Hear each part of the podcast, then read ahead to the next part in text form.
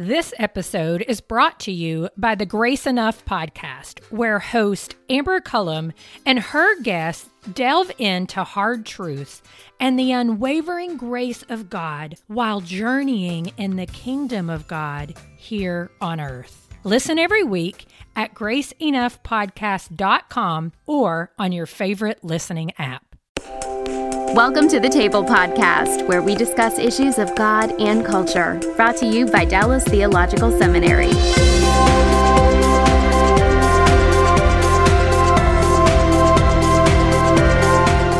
Welcome to the table where we discuss issues of God and culture. And our topic for today is the Old Testament and archaeology.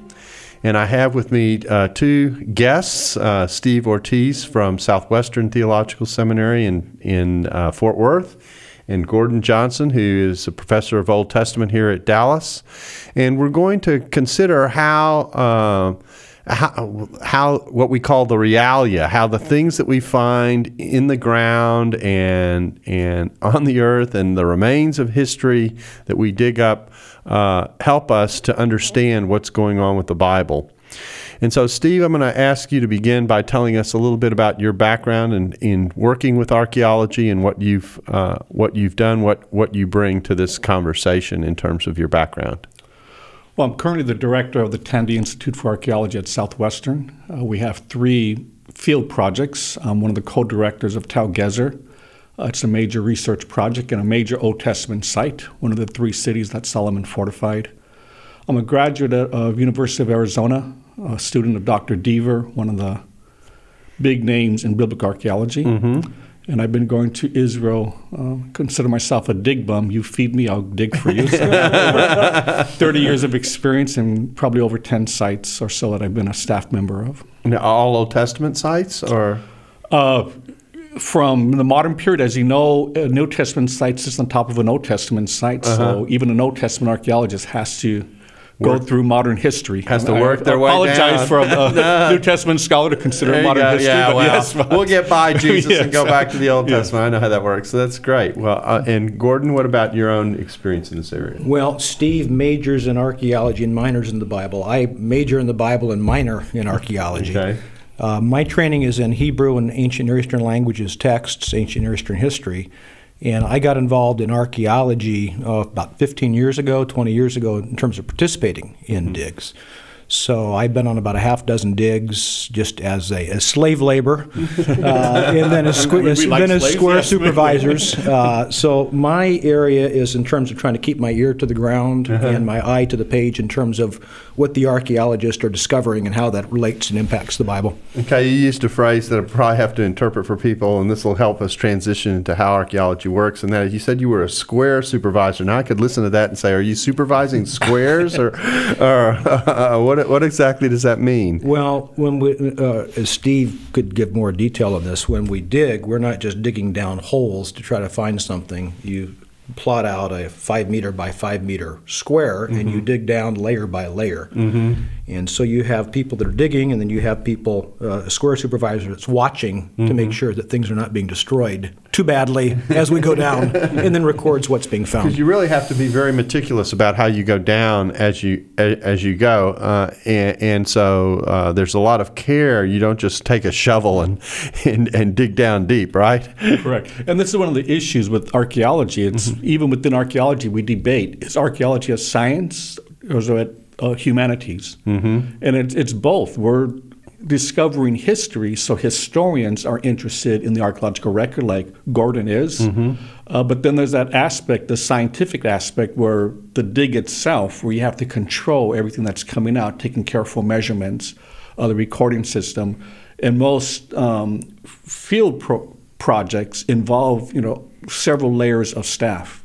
And so the square supervisor is the one that's right there watching everything, recording everything, and it kind of rests on their shoulders. And then you have a field archaeologist controlling several square archaeologists, and then you have the director where I'm at, where we don't do anything except give orders. Okay, so so you've got to give us a little bit of a, t- a taste of, uh, of a field. Let, let's do this in two segments. Let's talk about archaeology in general, what it can and can't do for us, and then let's talk about okay, what is a dig like? Uh, what is how does that actually work? So let's let's talk about archaeology first. You know, some people's image of the archaeologist is kind of uh, Indiana Jones. Yeah, there you go. I had to do it. I mean, you knew it was coming. You know, uh, and so it's this guy who wears this great hat, and it's pretty adventurous and he's you know They do wear hats, but it's not very adventurous. right, yeah, and uh, they just kind of you know it, it, it's the quest you know for the Holy Grail and, and ver- varieties of things like that. But it actually is a much more uh, mundane process, isn't it? And and what is it that actually we can we can and can't learn from archaeology? Well, that's a, a loaded question. Yeah, the, the, history of archaeology has been treasure hunting. Mm-hmm. And most people's perception of archaeology is you're going finding nice treasures. Mm-hmm. And some of that is true. We're finding, you know, there's some important things that help reconstruct history. But the majority of archaeology, if you think what archaeology does, we're historians that look at the material culture. Mm-hmm. So, where you gentlemen will be interested in the text, in you know what's going on here, your iPad, mm-hmm. the text. I'm interested in the actual material components of this event that's going on here. And so I'll come and I'll study the table, the mics, the coffee cups, and try to reconstruct what took place here. Right. Where a textual scholar or biblical scholar will look at the text itself to reconstruct what happened here. Yeah, except the, the important thing here that, that shows the connection between the two is is that what you're looking at is actually the physical layout of where people lived, uh, the way in which uh, their lives were constructed, if I can say that, what the rooms that they lived in looked like, the utensils that they used, that kind of that's that's actually what you're finding, and and and that's what's you're you're helping to give a portrait. You're helping to put. Uh, uh, if I can say, flesh on the bones of, of, what is in a text. Is that is that a, would that be a fair way to think about this? Yes, I would say more context. Uh-huh. We're placing that text within its, as you said, cultural context, mm-hmm. historical context. Um, m- most people, you know, when they read the Bible, they think that's all of history, mm-hmm.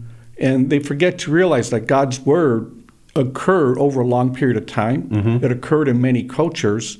And so it just gives us that reflection of what God did and what He wanted recorded.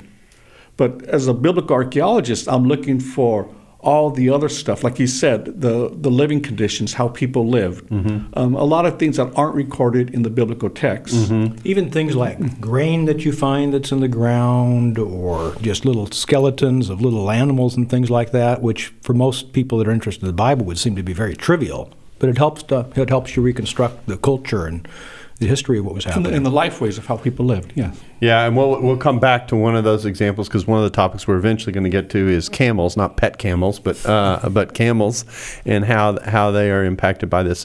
Okay, so that's what you're looking for.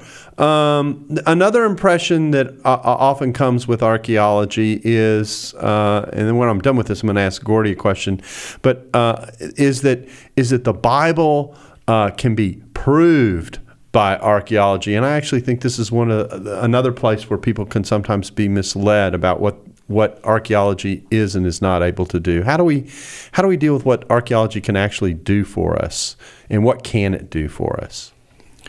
Well, um, as I said, it gives us the context. Mm-hmm. It, it, can prove the Bible. Mm-hmm. Um, it can also disprove the Bible, depending. It, keep in mind that we find rocks bones pottery. Mm-hmm. And it's that layer of interpretation mm-hmm. that reconstructing history where we're all debating. Mm-hmm. Nobody's going to argue if you found a rock right. or if that's a, a piece of pottery. We all agree on that.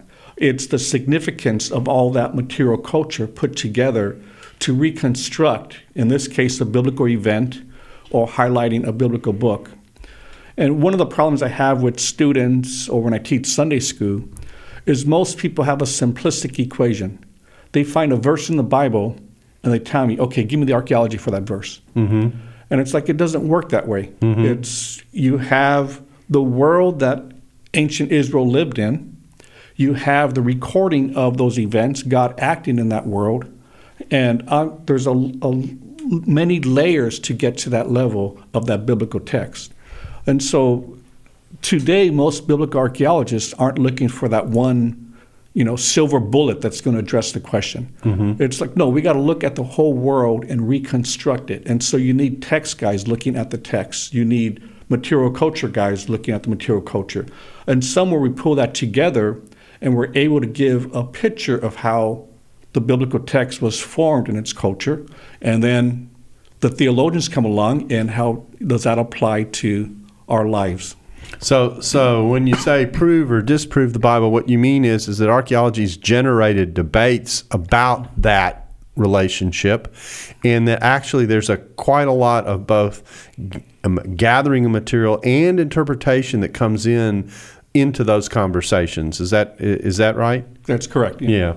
Okay, Gordy. Now, now, when you think about archaeology and what it a- i- is able to do for us, or what it's not able to do for us, what how do you how do you answer that question? Well, Steve laid the you know has laid it out very clearly. What I try to help the students understand is that philosophically speaking, you can't prove anything with 100% certainty at all. Mm-hmm. And so now we're looking at uh, what is a relative degree of certainty, and um, so we have to have re- realistic expectations. Um, people on the far right, on far right of fundamentalism, often are trying to argue that archaeology, you know, proves the Bible, and they're just looking for the silver bullet that Steve's talking about. On the other hand, people that tend to be more negative are looking for things to try to disprove the Bible.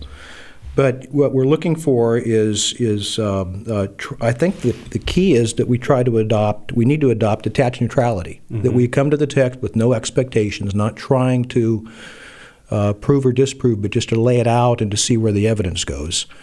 Um, Your point is is that what well, actually you're digging up is you're trying to make sense out of the out of the out of the life that is reflected in the materials that are that are raised, and then and then and the material that you find doesn't interpret itself. The stones right. don't speak. That's And right. So there's always an interpretation, in the same way with the Bible. The Bible's not self-interpreting. You're always coming and, and asking questions of the text.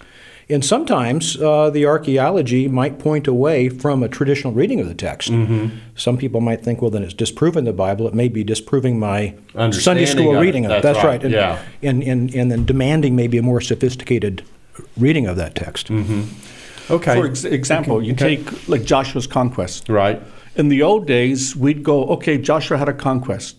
We should find a Pompeii. Mm-hmm. And so archaeologists went looking for dead Canaanite bodies strewn around the promised land. Mm-hmm. And it's like, well, warfare is a lot more complicated.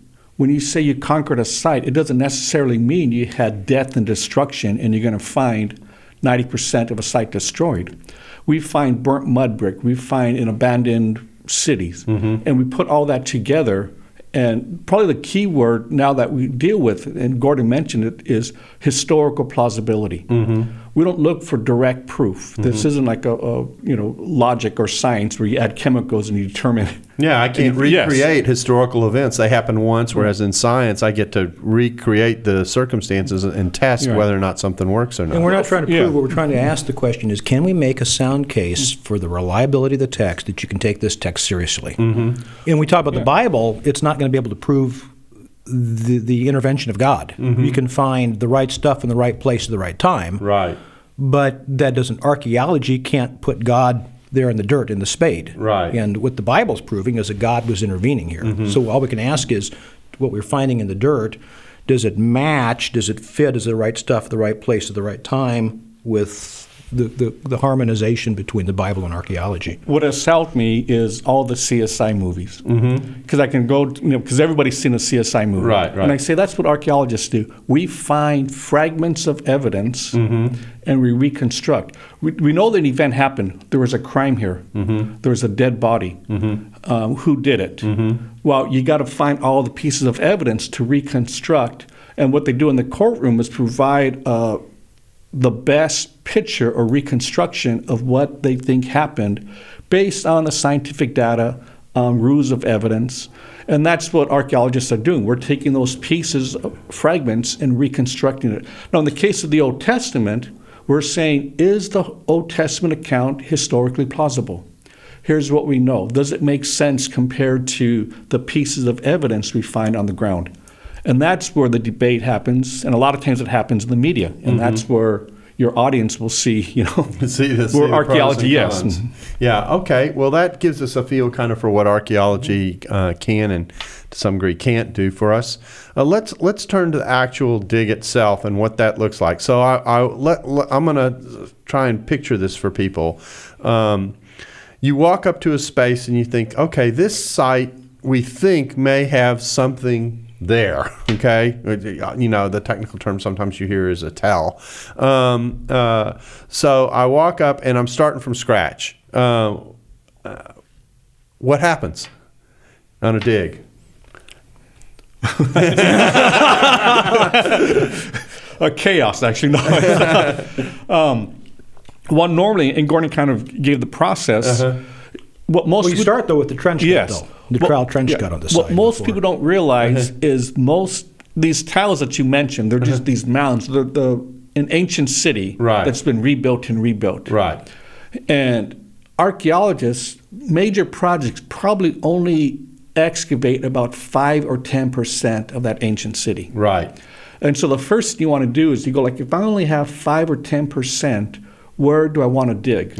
And that's when archaeologists will set up a, a grid system. They do a survey based on other sites. So you kind of go like, okay, let's probably on the Acropolis is where the king lived. Maybe we want to dig somewhere up on the Acropolis. Let's look for a low area where we think might be the city gate Okay. uh, there, uh, Gordon mentioned a trench. There's one section, kind of like a cake. You go like, well, let's give a, a broad picture of the whole history of these cities, and somewhere we want to kind of, you know, dig this trench where kind of like the, you just see the layers. Here's an example here, Yeah. the backdrop here Yeah. of the various cities, Uh-huh. and so you kind of, um, as a director, set up five or six areas we're going to kind of address all these issues. And part of it's based on your research design. Uh, I'm an Old Testament archaeologist. I'm digging Gezer. Well, we have a major Hellenistic city on Gezer. I'm not interested in the Hellenistic period.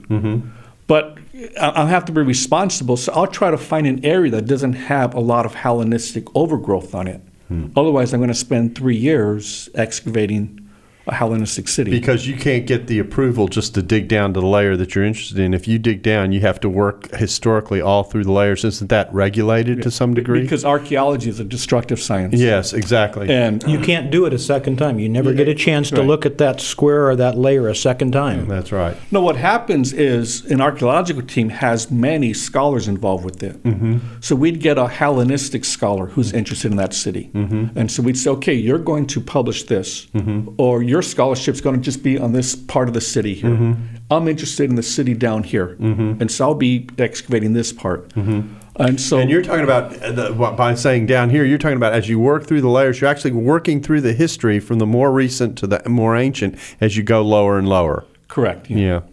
Um, This episode is brought to you by the Grace Enough podcast. I am its host, Amber Cullum. Each week, I sit down with a guest to discuss hard truths and the unwavering grace of God they've experienced while journeying in God's kingdom here on earth. You'll hear from guests like Jen Wilkin, Jamie Ivey, Andy Crouch, and Scot McKnight. Listen to these conversations and more by searching Grace Enough Podcast on your favorite listening app or by visiting graceenoughpodcast.com.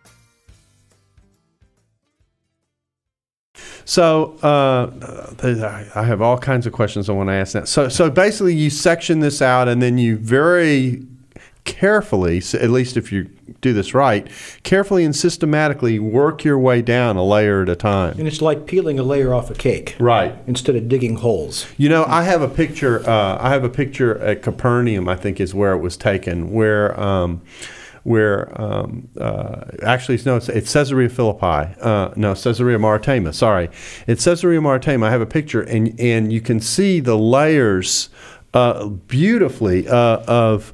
Uh, of clay and other things that take you down. I don't know. I have no idea how many years I'm looking at when I look at this. It's right on the edge of where the hippodrome was, and uh, it's a fascinating picture because it because it it illustrates not only uh, the layers, but really how far down you have to go to get to the more ancient sites. Sometimes you're digging quite deep, isn't Some that correct? sites, 15, 20, 25 different strata. Yeah. And how, and how deep would that be? I mean, how deep might that go? Each city's unique and different. Uh-huh. Um, Jericho, you've got all the way Yeah. back to the Neolithic, which is the first time that you've got. Yeah, but I'm thinking about how, how how how large. I mean, I, I've visited Jericho. I mean, I have I have a sense of what that would be, but we're we're not talking inches here. We're talking feet and yards, right? well, you mentioned uh, Caesarea Maritima. Mm-hmm. Um, that's a Roman, you know, city, Hellenistic city. Right. They they built their harbor, and it can be, you know, five meters can just be one layer of some support structure that they built. And so some of these sites, you have to use a bulldozer to remove that overburden. Uh, the example I'm, I'm working at Gezer, uh, I'm interested in the 10th century and the transition to statehood. Well, pe- uh, the Solomonic period. Period, right. I've been there six years, you know, six field seasons, and I still haven't got to Solomon yet. And people are asking me when you get. I go like, well, I have to remove the Hellenistic. I have to remove the eighth century. I have to. You're just killing people. Yeah, yeah. you It's go. like, yeah, I'm still in Second Kings. I haven't got to, you know. Funny story. I was at a site a number of years ago in which we were excavating at the city gate. There was one square that had gotten down to uh, late Bronze Age period. which is Uh, 1550, 1550. Okay, 1400. all Okay. Okay. It was the period, that, the area that we wanted to go to. we're talking BC, that's Yeah, right. okay. And so we decided to open up another square right next to it that I was doing, and we all wanted to get down to that level. Uh-huh. And we had the, the dig I was on. We were doing two weeks at a time. My students wanted to just dig down fast, and I said, "We've got to be careful because we don't know what's underneath the ground." And so I kept and I know it. you well enough to know that you're going to be careful. so Yeah, yeah. And I kept holding him back and holding him back. And then we were getting right to the level that was almost level with the square next to us. Our time was over. The next group came in the following weekend for two weeks, and they were telling us afterwards, you wouldn't believe everything we found. The very first day, stuff started coming out of the of the dirt, and of course, my crew was mad at me. And I told, no, you've got to understand, we we helped them to, to set that up. So otherwise, we would have destroyed half of the stuff if we'd gone down too quickly. Now, one of the things that we often hear that, and I think this taking the time to do this helps people is that sometimes what you hear the way sites are discovered is is that they're just building in the city. They, you know, but Jerusalem in particular, uh, I think, is subject to this, where they'll they'll dig down, and as they're digging down for the, you know, to lay the foundation for building a building or whatever, or constructing a highway or whatever it is, all of a sudden they come across something, and Israel is is very very sensitive about her antiquities, and so um, sometimes that can put a hold on a project.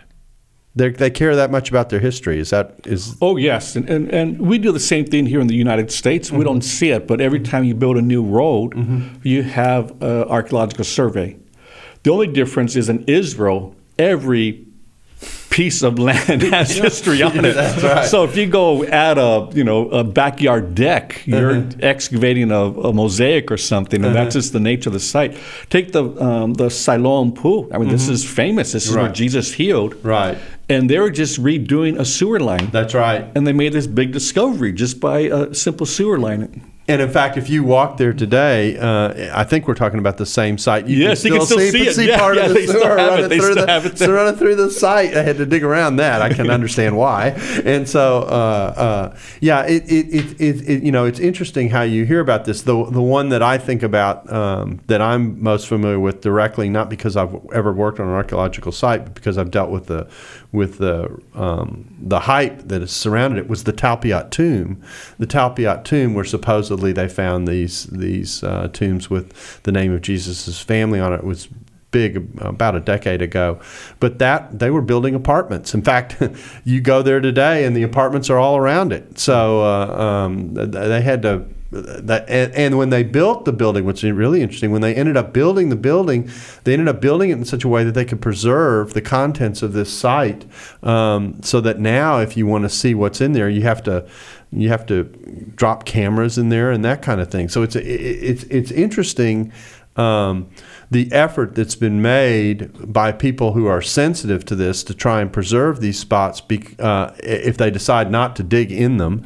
Um, uh, but oftentimes, and this is one of the parts of the history that I think another people may not be aware of, is that in the past, uh, some people were just diggers. you know, they just they just went down and, and, and tried to go for what they were going for. And as you mentioned, archaeology is a destructive science, so that once you dig it up and you mess it up, it's it's messed yeah. up. Well, Jericho, the early, the, the last occupation levels at Jericho are just a mess mm-hmm. because the first number of digs in the late 1800s, early 1900s, they were just treasure hunting. Mm-hmm. Didn't know the initial dig, didn't know even know what the site was, mm-hmm. and it was just messed up. Mm-hmm. And a lot of things that we might want to see, you know, are just are not available because they didn't keep careful records. They were just digging, and the whole top layer is basically removed. And th- this raises another issue that often comes up, particularly when things are announced in the public, and that has to do with um, it really is important to be able to try, if possible, to catalog where things come from, what is around it, that kind of thing. And when things just show up in a shop, in an antiquities shop, and it's shop, and it's undocumented, or, or a scholar is just handled as with the Jesus Wives text. This is a New Testament issue, or actually a post New Testament issue. Uh, Jesus Wives text, and, and we don't know where it came from, uh, uh, anything about it. All we have is the paper and the ink. Uh, we we really don't have much context to sort out exactly what it is that we're dealing with. Correct, and, and it's important as you know we've illustrated here. Archaeology, it, one of the key factors is stratigraphy mm-hmm. or dating it. Mm-hmm. We need that object to know what level it came from, mm-hmm. and and like the, like the, the Talpiot tombs you mentioned, mm-hmm. these you know Second Temple, you know New Testament era, you know bone coffins. Uh-huh. It it makes we need to know if they came from outside of Jerusalem inside the city, mm-hmm. nearby, if they date, you know, to 30 BC or 30 AD. Right, which can right. Be, the expression is in situ, right. where it was located in the situation and documented and photographed. If any, if anything just shows up that was not documented in situ, archaeologically speaking, it just has to be discounted because what do you do with it? Yeah. And you know, there's a big debate about you know, you know where, where, where's the trail of evidence? But it's unfortunate you you just don't know what to do with it. Yeah, and you see that happening with this Jesus wife text because we don't know. I mean, we know it's a Coptic text. We think we know the papyrus now has been dated to somewhere between the, it looks like the fifth and ninth century uh, A.D. So it's a it's it's a you know it's a it's an early Christian historical text or fairly early. It's actually in the n- normal range of where some of our manuscripts are found for even for the New Testament, but they couldn't test the ink uh, because that would have destroyed the the small piece that you had. And uh, and there's just lots of things about it we don't know. All we have are parts of eight lines. Uh, there's no context around it. We don't have anything introducing it. We don't know what the debate is surrounding the affirmation that's made. We don't even know if, in the midst of saying that Jesus had a wife, if there's another part of the section that says, "Oh no, he didn't." Yeah. Uh, you know. So, um, so we're so this we're, is the problem because a lot of the sites we want, would be want to dig at. You can only dig with the credentialed uh, excavation a couple months of the year, and those mm-hmm. sites just lie open mm-hmm. the rest of the year. So people will come and rob those sites out, and they don't understand, you know, the importance of having it documented. They're just going to pull something out of the ground and say, "Here, i've got something," mm. and they don't realize that they're really doing a disservice. So there, there's a lot that goes into this. That's the point. I mean, we've been careful taking our time to do this because we want people to have a sense and a kind of a portrait uh, of how this works and how complicated it can be. And it really is. Uh, there really is a lot that goes into um, managing a dig. you you have a reason to work, don't you? yeah. Uh, um, so, is there anything else that we should say about just the the the structure of archaeology or the way digs work that we haven't mentioned that that uh, should be mentioned? Mentioned as we're kind of overviewing before we look at some particulars? Well, one of the main things, especially with, within biblical archaeology or archaeology of the Middle East, um, one of the unique features of the Middle East is the volunteer program. Mm-hmm. Most digs have professional archaeologists, which is very labor intensive, time consuming. Mm-hmm. But in the Middle East, they've used people who are just interested. So, mm-hmm. like at Gezer, I probably only have a staff of 20, mm-hmm. but 40 others are volunteers, students who've never dug before that are going to the Holy Land. And so most digs are, they're a teaching program also. Hmm. So it's not like we just get slave labor. It's like students come over and we're just going to use It's you for student five labor, weeks. which some Yes. people say is the same thing. yeah, yeah, it is. Yeah. Now this is Steve's. This is setting up Steve for his advertisement. Uh, but but that's uh, what's unique. And people ask me, "Would I go? I would love to just dig with the crew of twenty experienced archeologists." Like Gordon gave the example, he had students on a dig. He had to fight them to dig properly. Mm-hmm. It's like, no, no, this is proper archaeology. I know you would love to get there, but you have to document it 1st mm-hmm. And ironically, the young men, the young college students that are men, mm-hmm. are usually the ones you have to pull back the most because they've got their testosterone raging and, and they want to dig down fast. It's actually the girls that are the easier to manage because they'll listen to you and they'll go slow. Uh, I'm not going there. but but that's one major component of Near Eastern Digs, that study uh-huh. component, and it's unique. And you know, many people that will be listening to this podcast have probably gone on a dig or are thinking of going on a dig. So that's what's one thing unique. So if you go, you're going for a few weeks at a time, and you're working all day in the heat, and it's not glamorous. It, it really is a lot of work, isn't it? yes. Yeah. Um, so be prepared if you're going to spend your money for your vacation that way. That's what it, that's what it involves. Now, so do you go every summer, basically? Yes, I do. Yeah. Uh-huh. And and you've been several times in the last several years. Been a that- number of times. Yeah. Okay. All right. Well, that, that's kind of our overview. So uh, let, let me let's transition, and let's talk about some specific uh, finds. And and in particular, what we're interested in here is dealing with the hype that comes with archaeology a lot of times, and we're seeing this in in New Testament studies as well. So this is not a problem that's unique to the Old Testament. A- and I'm going to make an observation, and I just want to get your reaction to it. There, there was a time in which uh, the way this worked is you did your dig, um, you wrote up your study, you had it vetted by people who were who, who knew what they were looking at. It w- it was presented to the public in a very scholarly and organized kind of way, and there's a lot of study that still is done that way. But it strikes me that in the last 20 to 25 years, I don't know how much longer this has been, uh, but uh, that we've had a lot of things happen that don't work that way. That basically a scholar has gotten a hold of a site, he's gotten, uh, or he's gotten a hold of an artifact, ma- ma- maybe more accurately, or a set of artifacts. And what he has done is rather than go through the normal vetting process and the normal scholarly process, um, he's connected with a media uh, organization of one kind or another to promote what it is that he's doing. He he presents his case not necessarily before scholars in a vetted kind of way, but directly to the public, and we're off and running. you know, I kind of remember the beginning of the t- Kentucky Derby. You know, and they're off, and boom, it's in the public square, and we're off and running, and we seem to have things backwards. Well, it's not done with sinister motivation. Yeah. Archaeology is very expensive, mm-hmm. and money has to be raised. And in many cases, and, and even mustering interest in people being involved in it. So part of that's understandable. It's it's a way of promoting it. Mm-hmm. But what happens is is that sometimes the story in the press gets gets ahead of the, what we the, the actually balance. know. That's right. Yeah. So so oftentimes when we get the hyped event, what we'll get is the hype first and then the reflection, uh, and really we don't know what we have until we've gone through that entire process. Is that a fair way to kind of describe what's sometimes is happening today? Yeah, and, and you have both. I, mm-hmm. I put out a press release mm-hmm. every season, mm-hmm. and I hope that Fox News will pick it up and uh-huh. it'll hit the, you know, uh-huh. it'll make me famous and uh-huh. people want to give money to the dig. Uh, but I put a responsible press release out. I, I don't sensationalize it and.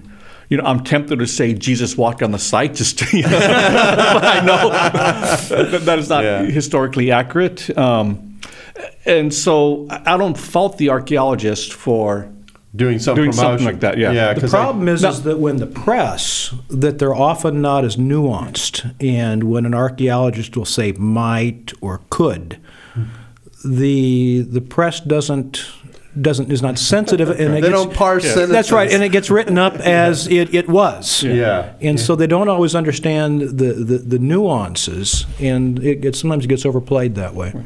And there, there's some scholars that, like you said, it's like, you know what, this is so sensational, I should vet it with other colleagues. Uh, this changes history. Was Jesus really bur- buried south of Jerusalem. Mm-hmm. Is that where his family was when the, the texts talk about him being from Galilee? Right. This is so sensational. You should present Yeah, it. a would their family meeting. tomb even be in Yes, Jerusalem? Yeah, Yeah. And would it be a wealthy tomb? That's you know, he right. came from a poor. So there's a lot of questions where this should be presented to the scholarly community for them to vet it and say, we, you've, like the CSI situation, we've heard your case. Hmm. We think you have the evidence. You, you presented it. You know, this is, you know, publish this. Um, Okay, well, let's go through some examples that, that are recent that have that have made the public square. They've they've they've hit the Richter scale, if I can say it that way. Uh, and I, I think of two in particular to start off with, two particular finds that uh, really um, hit the press the beginning of this year, 2014, and. Uh, and one of them had to do with the discovery of a text that described, I, I think it was, I think it was Babylonian, if I'm not mistaken. But anyway, or, or actually, it's ancient, more ancient than that. It's Sumerian, yeah. Um, uh, but it describes the ark a, as a kind of of circle. Now I, I'm just a few weeks away from having seen Noah the movie, so uh, so I know according to Hollywood that that ark wasn't round. Okay, uh, the ark that rode in the flood, and and of course th- we have several issues here. We have the traditions about the flood that go outside of Israel, and then we have the texts that describe the particulars of that uh, event, which is a widespread tradition across many cultures. Um, and then we have this particular find, and so we heard in the press all kinds of things being argued about the significance of of what this meant. So I'm gonna, uh, I think I'm gonna start here because here we're dealing with the, the, the contents of what was found and what's described isn't debated. It's where it fits that gets debated. So here I'm turning to the historian amongst us and say, um, okay, so what should I do with this when I hear this? Well, my first and I haven't seen was, the movie yet, so I'm not going to look. so my first reaction, and it was a student that sent me the link initially about about this uh, this ark round ark text. Um, I was happy that it was a University of Chicago professor uh, that was talking about this, rather than just some hack off the street. So, but I'm always going to want to wait till the dust settles. I never want to just respond knee jerk to a press release, but give it a couple of years, see what everybody says, and especially people that are specialists in the area. Not people, for example, with my level of training, I'm, I'm a Bible person first and an archaeology just by hobby, if you will. Uh, not for us to weigh in on, but, but to wait for the people, the specialists to weigh in on. Now, as far as this text, when you said the ark, you know, the, the Yeah. text tells us the ark is round. Yeah. Well, we have to understand how this fits with all the ancient Near Eastern texts about uh, the flood. You've got going all the way back to Eridu is the first uh, ancient Near Eastern flood text, hmm, 26, 2800 BC. You've got Gilgamesh epic talks about Most flood, famous one. Most famous one. Yeah. You've got Atrahasis, which is from about 1600 BC, Mm-hmm. and they all seem to be reflecting the same basic ancient Near Eastern flood account, but the size of the ark grows as time goes on. Mm-hmm. The length of the time that the waters came down grows. Gilgamesh epic, you've got a seven-story boat. Okay, and yet it Oh, was it's a luxury liner. it's a luxury liner, a luxury liner, and yet it was built from uh, him uh, Gilgamesh. I mean, uh, Utnapishtim tearing down his uh, reed hut. Mm-hmm. So the the the, the size. Some Reed Hut. Yeah, some reed hut. Well, it was it was seven floors. so the size, it, it the, the the legends in the ancient Near East or the tradition keeps keeps morphing. So if we've got one that says it was round, okay, then this is how that tradition went in that text. It doesn't necessarily mean that the original boat was round any more than it was seven stories high. Thanks for listening to the Table Podcast. Join us next week for part two. For more podcasts like this one, visit dts.edu slash the table. Dallas Theological Seminary. Teach truth, love well.